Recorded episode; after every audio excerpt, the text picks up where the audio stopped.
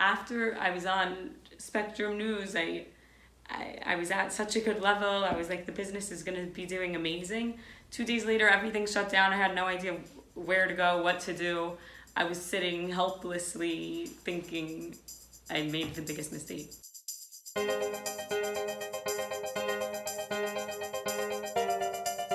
When Helena Dweck started giving out free pins on a street corner, she never anticipated that after only two months, she'd be receiving calls from a venture capitalist and be featured on NBC. Why don't you tell us a little bit about yourself and your life pre Air Huggers? Yeah, so I live in the city and I go to Babson. The cool part about the school is that everyone around you is starting businesses so you feed off of each other's energy I'm like i don't know if i could do it and someone else is like i just started this i'll put you in contact with this person with that person and it just like it gives you the encouragement to be able to start your own business and go wherever you want to go. While you were in Babson in the beginning, were there any businesses that you thought about starting or so in my first year of Babson, what they do is there's this program called FME where they put you guys into groups and they force you to start your own business and they give you money to start it. None of them really go so many places. What, what was your business? Ours was called Paper Pocket and it was like on a laptop you have a pocket connected to it, like you know on the back of your phone how you have a credit card holder. Right.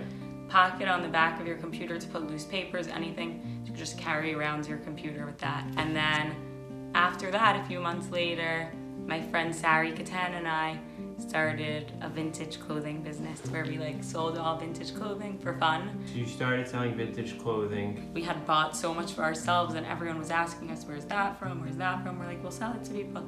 We started buying a lot of stuff. We did pop-ups and deals. What was that um, business called? It was called the No Standing Anytime. What What was the reason behind the name of No Standing no Anytime? Standing Anytime.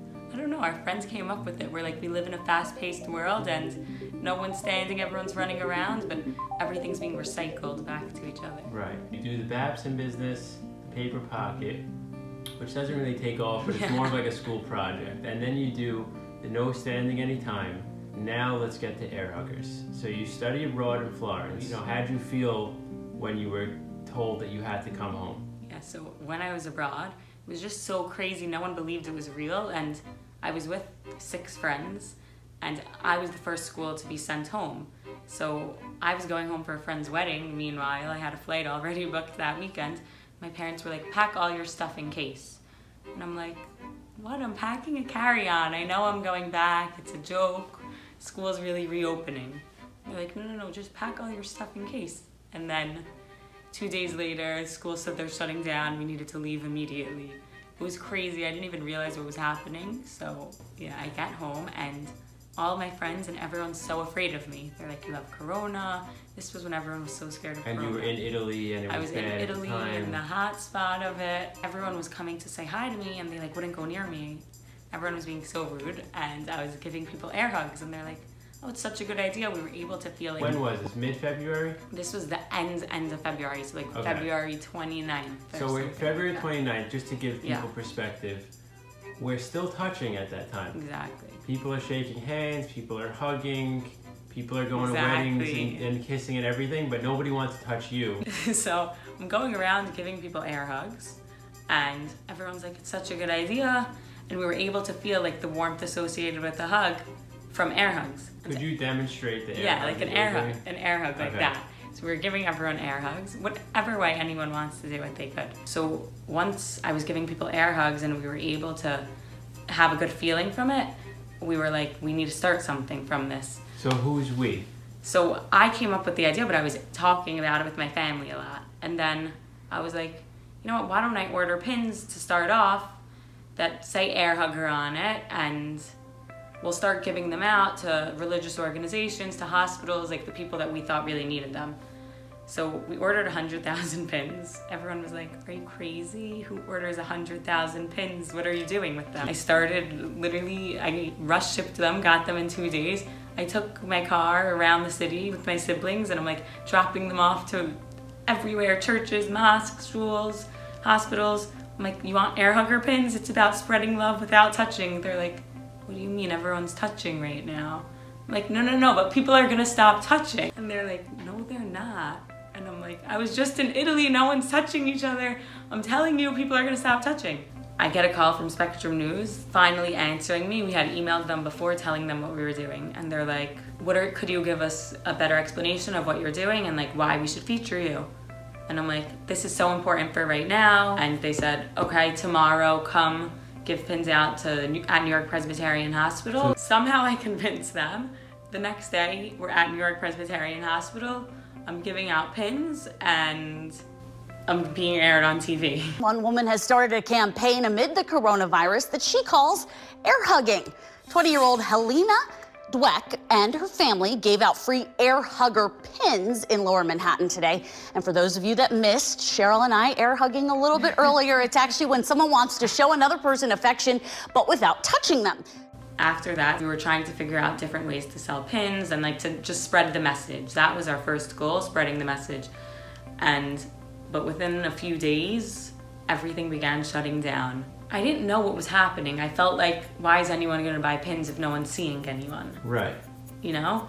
So at that point, I was faced with a real obstacle, and I'm like, how do I pivot? How do I turn? How do I make this into a real business? I just ordered 100,000 pins. What am I doing? I'm posting on Instagram nonstop, trying to figure out how to sell the pins. And Babson reaches out to me. Hi, we saw you on New York One News would love to feature you in an article. I'm like, great, amazing. Ba- they're writing an article, A Babson student creates this business, spreading love without touch during this difficult time. And it ended up working out well for me because the business was so connected with the time we were living in, people were much more interested in it. Right. So Babson wrote that article, and then a lot of people started reaching out to me on email. And NBC reached out, and I thought it was fake so I was answering the guy an email, not from an NBC email, from a random email.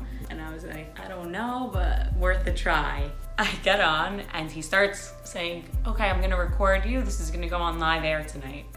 And I'm like, Oh, maybe I should have prepared a little better, but okay. And how is he saying that he heard of you?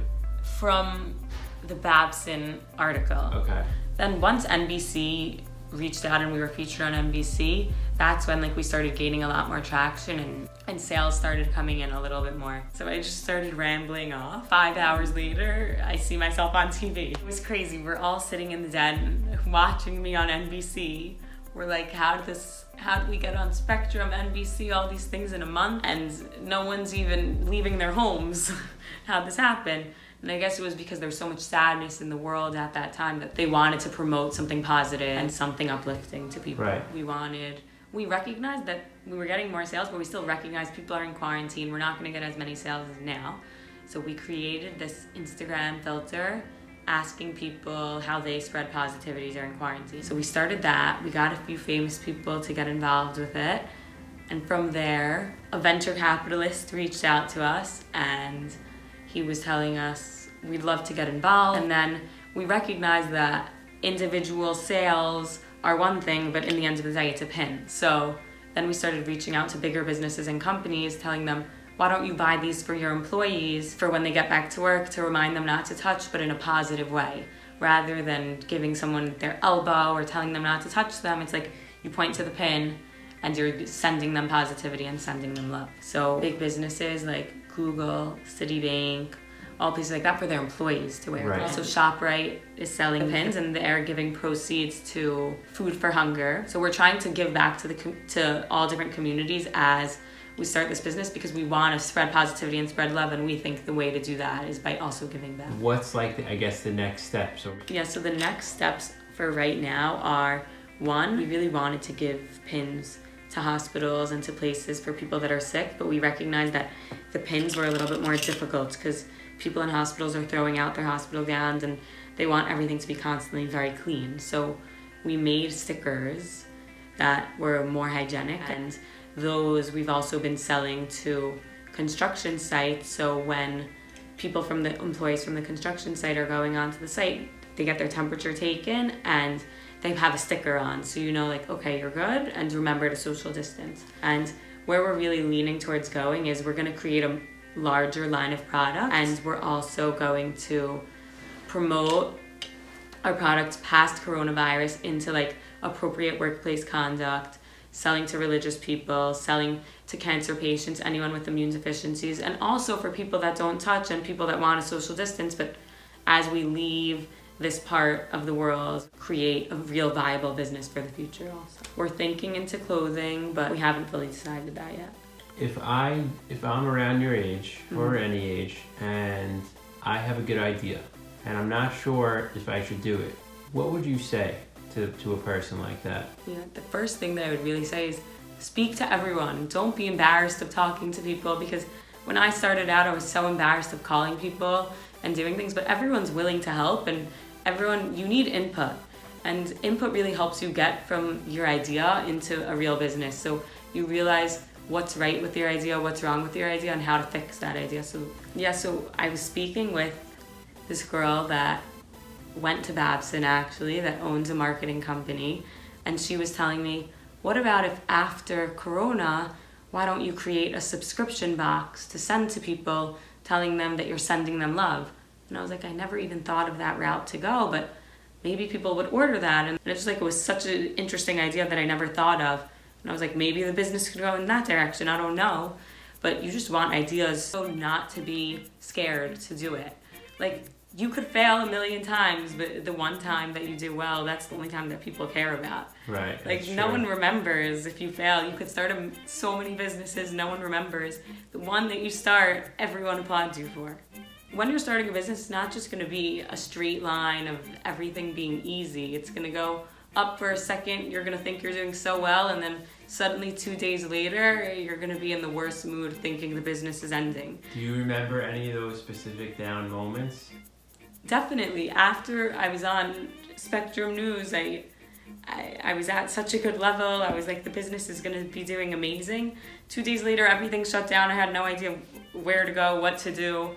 I was sitting helplessly thinking I made the biggest mistake. Right. It's going to get better. The world isn't going to be like this forever, and we're going to figure out a way to do it.